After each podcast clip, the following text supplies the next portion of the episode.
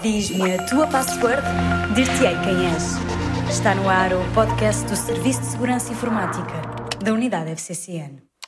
Bem-vindos ao podcast Diz-me a tua password, dir-te-ei quem és. Hoje connosco temos Luís Moraes, CISO da Galp. Olá Luís, antes de mais obrigada por teres aceito o convite para estar aqui connosco. Ora essa, obrigado eu, bom dia, bom dia, boa tarde a todos. Obrigado pelo convite, Filipe, e é, é muito bom estar de volta a casa. O Luís já trabalhou connosco aqui na unidade FCCN, no RCTS CERT e, como já referi, é atualmente o CISO da Galp. Uh, Luís, enquanto CISO da Galp, o que é que para ti, quais é que são as ameaças uh, emergentes das quais as, as organizações devem estar conscientes? É, é assim, é, acho que as, as ameaças nós, hum, são, são, aquelas que afetam o país e a sociedade em geral, portanto, as, as organizações como, digamos, peça que se, se encaixa na, na, sociedade, quer do ponto de vista de, de, de produção de produtos, ou de, no nosso caso, distribuição de, energia aos cidadãos, um, obviamente somos alvo do mesmo tipo de, ameaças que os, que os cidadãos comuns. Um, e isso está explanado até no, no relatório do, do próprio Centro Nacional de, de Cibersegurança, no, naquilo que tem sido a, a evolução do cibercrime, uh, também aqui a, a, o surgimento de alguns agentes, não, não iria tão longe a chamar-lhes estatais, mas com, digamos que são agentes pelo menos um bocadinho mais empenhados. E não é o cibercrime comum, porque o cibercrime comum é uma, é uma, é uma ameaça um bocadinho mais oportunística, portanto é uma, uma, uma questão de uh, apanha-se uma vulnerabilidade ou uma pessoa que cai num phishing e a partir daí o cibercriminoso vai tentar monetizar essa, essa, essa vantagem que conseguiu. E obviamente nós também temos muito, muito disso, como, como temos praticamente 7 mil pessoas e portanto é obvi obviamente que, que, que, também temos também estamos expostos a esse risco. Um, e tem nos últimos tempos também surgido um, eu diria com mais prevalência que aliás é isso que também diz o, Observatório Nacional de Segurança uh, essa, essa questão dos agentes de, de ameaça um bocadinho mais evoluída um, que já se preocupam em conhecer uh, quem é que estão a atacar, têm um alvo específico, uh, procuram fragilidades não só dentro desse, desse alvo, mas também naquilo que é a cadeia de abastecimento, portanto, naquilo que são os fornecedores principais deles. Um, isso nós temos visto como temos, tem acontecido connosco, como tem acontecido com as restantes organizações a nível, a nível mundial. Luís, e como é, que tu, como é que tu achas que os cibercriminosos normalmente obtêm acesso aos sistemas ou às redes uh, de uma organização, de uma forma muito geral? Ultimamente tem-se tem visto, e, e também não é não é um grande segredo, tem-se visto grandes uh, ciberataques em Portugal acontecerem, uh, não só por compromisso direto das, dos sistemas e redes de, das organizações, mas por compromisso daquilo que são os fornecedores e alguns fornecedores mais, mais específicos que ou suportam os serviços da IT ou têm um elevado, um, digamos, têm, têm acessos elevados dentro das organizações e os, e os criminosos vão também por essa via porque geralmente eh, as organizações, principalmente as organizações grandes, têm feito um grande investimento naquilo que são as suas medidas de proteção um, ehm, e, a, e a, sua, a, sua, capacidade de ciberresiliência e de se proteger contra ciberataques. Uh, e torna-se mais fácil para os atacantes comprometer uh, o fornecedor, porque o fornecedor geralmente tem menos proteções ou, ou não, não, fez um investimento tão grande uh, e, e, tem, tem surgido muito por aí. Um, ehm, isto, mais uma vez, no, na, na, questão desse, destes agentes de ameaça mais evoluída. Um, na questão do cibercrime, aí o que temos é o, é o digamos, é o que é normalmente também onde, onde, aparecem muitos, muitos compromissos, é o roubo de credenciais e passwords de acesso que, que são feitas através de infecções de malware ou de, ou de phishing, um, ou de smishing ou outras técnicas de engenharia social e que depois basicamente muitas vezes aquilo que acontece é, é tu tens um grupo criminoso que é especializado em roubar esse, essa informação, em adquirir e fazer o harvesting, portanto, colher essa informação na internet e depois vende-a uh, no mercado negro, na, na, dark web, na deep web, a quem a quer utilizar para depois entrar. Portanto, há aqui um mercado, um, ehm, ou melhor, o setor do cibercrime especializou-se muito nos últimos anos e tens, tens quase uh, grupos que se focam, quase não, tens mesmo grupos que se focam numa determinada peça, digamos assim, do, do, do, do ataque, não é? Eh, Focam-se naquelas, em roubar credenciais, ou a fazer malware, ou a distribuir malware, e, e depois vendendo como serviço. E, portanto, acaba por ser aqui eh, uma economia paralela, verdadeiramente sim, em que tu tens empresas, uh, podemos chamar empresas, que são especializadas em nichos de mercado e que depois vendem os seus serviços a outras que os compram e no fim do dia uh, têm, pronto, utilizam depois os, ciber, os ciberataques para, para ter alguma vantagem financeira e económica.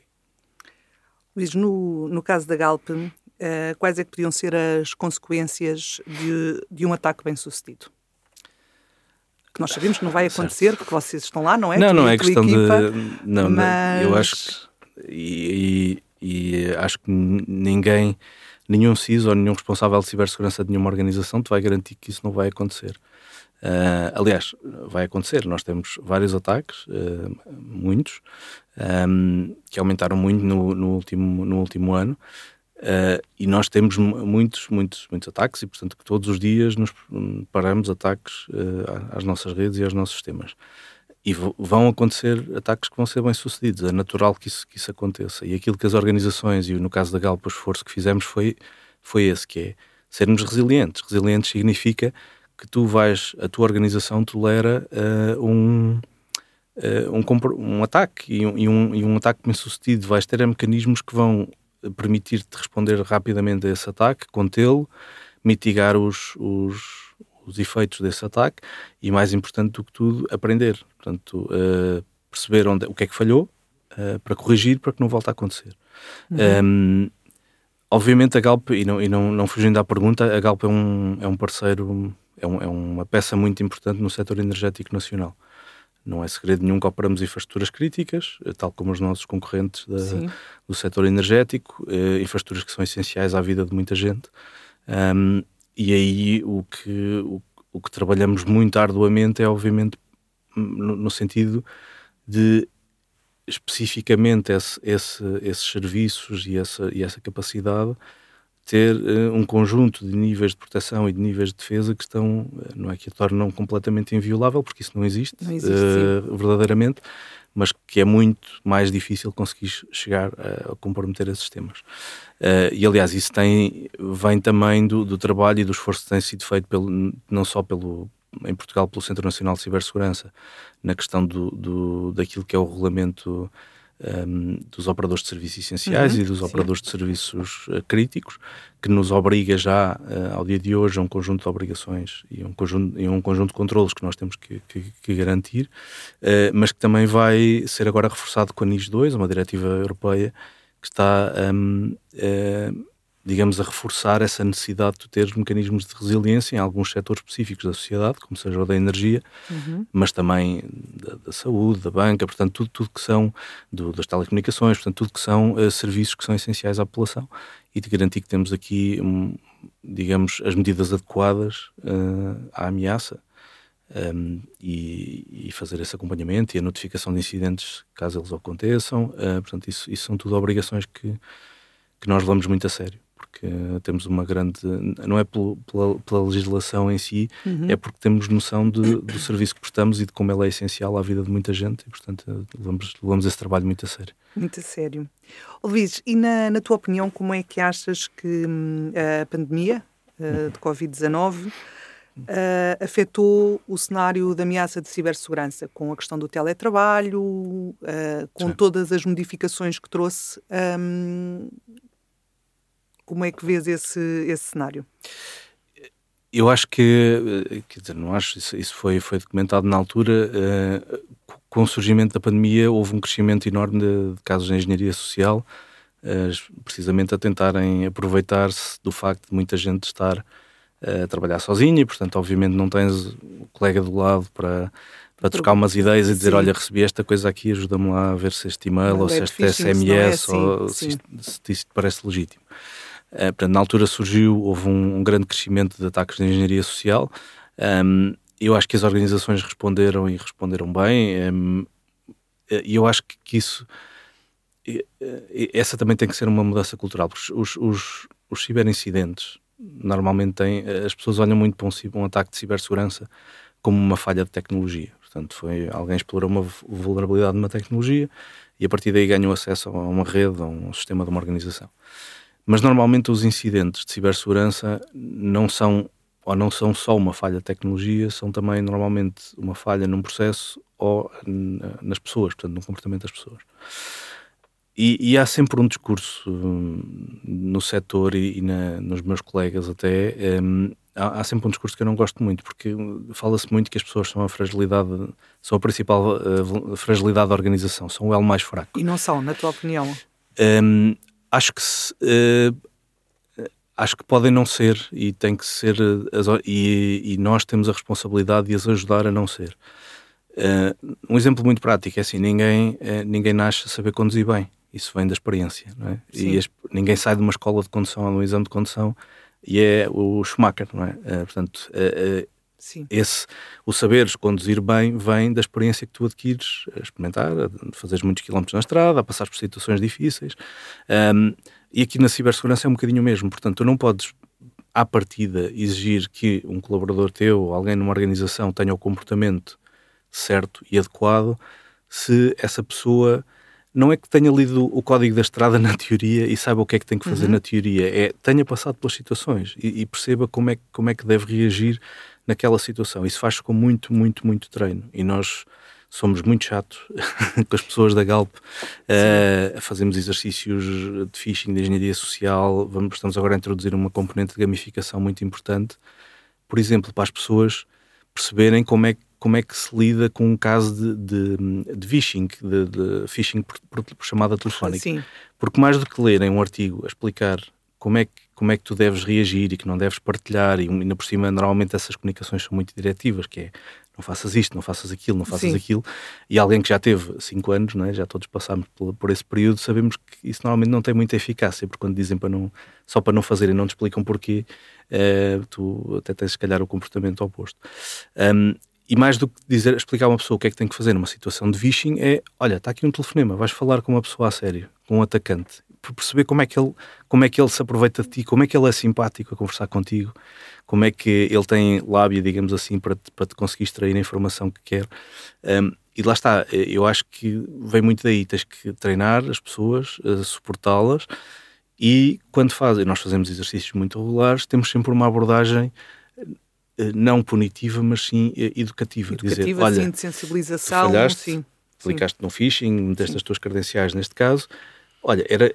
É, e depois explicamos como é que tu podias ter detectado. Olha, está aqui esta pistazinha, não sei se reparaste, este e-mail vem do não sei de onde, temos aqui o cabeçalho que diz que este e-mail é externo, um, o, o, o, link não apontava para onde dizia que apontava, esta imagem não é bem. Pronto. E temos muito essa abordagem educativa porque eu acredito mesmo que tu podes transformar o teu elo mais fraco no teu elo mais forte. Claro.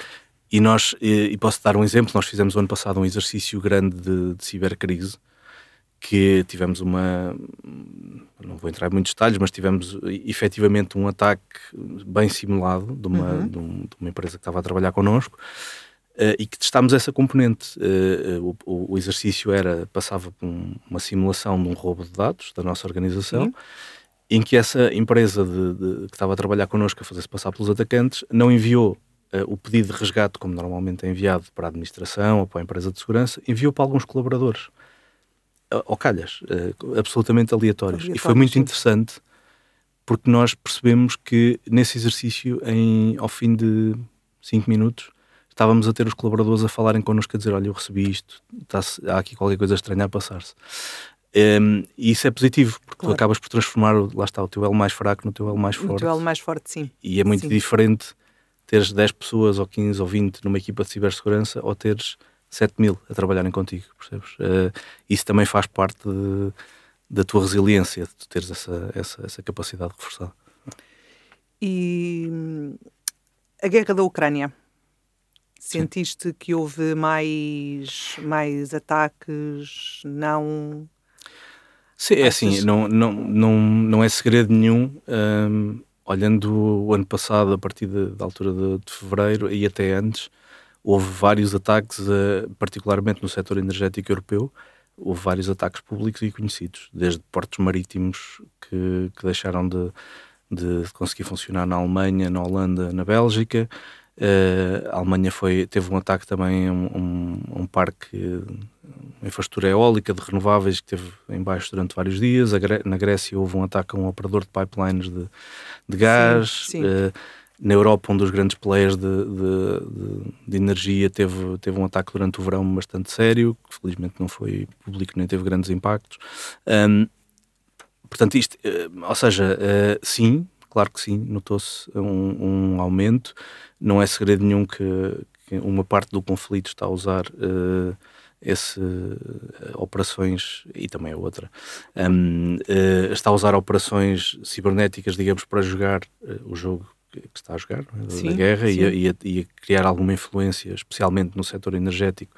Todos, todos nós vimos, né? a Rússia está claramente a tentar usar o setor energético europeu como, como resgate, digamos um resgate, assim, sim. e como leverage uh, uh, para, para, a sua, para a sua ambição.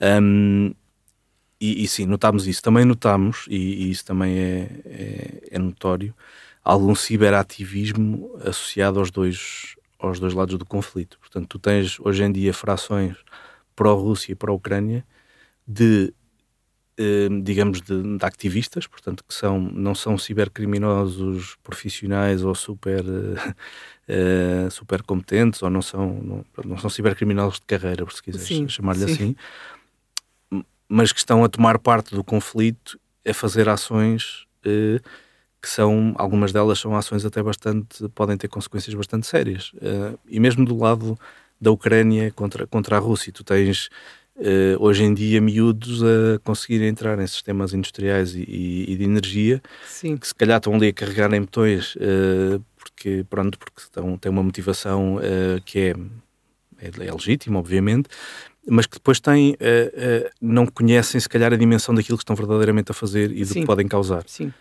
e também do que é que isso depois influencia no jogo diplomático, digamos, de duas frações que estão em guerra, porque obviamente que se tu causas um incidente sério nuclear, mesmo que sejam uns miúdos que fizeram isto sim. bem motivados porque leram sim, uma coisa num canal de um telegrama ou de um signal, foi, exato, sim. isso vai ter consequências e portanto essa também é uma preocupação hum, legítima, lá está, de nos, nos protegermos e garantirmos, garantirmos que temos todas essas as medidas necessárias uh, para nos proteger tanto contra esses uh, ciberataques mais focados e, de, e, e, mais, mais orientados, digamos assim, e, e mais uh, com, uma, com, um objetivo muito mais concreto, como este, este surgimento agora, este crescimento do, do, ciber, do ciberativismo. Luís, e diz-me uma coisa, tu que já trabalhaste em, em várias empresas, uh, umas maiores, outras mais pequenas, um, como é que tu achas que as, que as ameaças cibernéticas uh, diferem entre as pequenas e as grandes empresas? Eu acho que as, as ameaças não diferem, são exatamente iguais. Uh, do ponto de vista de cibercrime, uh, como, como mencionei, é uma, é uma questão oportunística e aí um, ehm, podes ter, digamos, nas grandes empresas um, ehm, alguma maior capacidade financeira de recursos para conseguir implementar medidas de proteção do que tens numa, numa PME ou numa, numa, numa pequena empresa. Um, eu acho que essa é a principal, um, a, principal diferença, porque do ponto de vista da ameaça, hoje em dia, aquilo que nós estamos a ver é que, um, do ponto de vista de cibercrime, é uma questão de se tens uma vulnerabilidade ou se, ou se foram apanhadas umas credenciais ou, ou, ou se um utilizador teu foi comprometido tanto interessa se és uma empresa pequena ou grande, o criminoso vai por, por simplesmente monetizar esse, esse, digamos, essa, essa vantagem que ele adquiriu. Do ponto de vista de ataques mais específicos, nós começamos a ver que as pequenas empresas são atacadas para chegar às grandes. Para chegar às grandes. Um, e também porque muitas vezes são atacadas por simplesmente para se pedirem resgates e coisas desse género. Um, portanto, eu não acho que. Acho que as pequenas e médias empresas, na verdade, estão em desvantagem nesse, nesse, nessa situação e nós temos feito algum trabalho de ajuda e de, e de, suporte àquilo que é a nossa cadeia de abastecimento. Nós, hoje em dia, qualquer fornecedor que trabalha para a Galp é avaliado do ponto de vista de cibersegurança e nós fazemos quase como um assessment à capacidade deles e pelo menos ajudamos a identificar o que é que são aquelas lacunas críticas que eles precisam de corrigir e muitas vezes até os ajudamos a, nesse esforço. Sim. Um, porque acho que isto também tem que ser um, um trabalho, um trabalho colaborativo. Eu, quando vim para, para a FCCN em 2000 e, 2007, o Lino Uh, na altura estava a haver um grande ataque à Estónia em 2006, 2007. Um, e, estás a falar do Lino Santos. Sim, do Lino Santos, do coordenador, sim. que é hoje o coordenador do Centro Nacional de Cibersegurança, sim. na altura era o responsável pelo CERT-PT. E lembro-me de, dele, conta-me sempre, conta sempre uma história do que na conferência, quando estava a existir esse, esse ataque, o, o tipo da Estónia, portanto, o responsável pelo CERT nacional da, da Estónia, foi uma conferência onde estavam todos os CERTs mundiais, onde também estava o Lino em representação do, do CERT-PT. Um, ele teve uma frase muito feliz que foi It takes a network to fight a network. Portanto, nós não podemos, nas nossas organizações, estar sentados nas nossas cadeiras e dentro dos nossos escritórios a achar que conseguimos uh, resolver tudo sozinhos. Uh, e verdadeiramente eu acho que o setor tem que se abrir, tem que, tem que se criar laços de partilha, partilha de conhecimento, partilha de indicadores. E, e posso dizer que a nível nacional, nós uh, o ano passado fizemos dois, demos dois grandes passos. Um, sempre com o suporte também do Centro Nacional de Cibersegurança, uh, foram criados os ISACs setoriais, os, os ISACs são Information Sharing and Analysis Center, portanto são centros de partilha de informação, foram criados sectorialmente, portanto temos das águas, do, do, da banca, etc. E foi criado, por exemplo, o ISAC da energia em Portugal, onde está a Galp, está a EDP, está a REN, estão os, os grandes players da energia e onde nós partilhamos muito proativamente e de forma quase diária indicadores de, olha, eu estou a ver este ataque nas minhas redes, vê lá se também estás a ver do teu. Sim. Uh, no fundo somos concorrentes, claro que sim, no setor comercial somos concorrentes. Mas essa partilha ajuda muito. Sim, e porque somos alvo da mesma ameaça, portanto um uhum. atacante que está a tentar desromper o sistema energético português, não lhe interessa se é EDP ou se é Galp, ele quer causar impacto no, impacto, no sistema energético.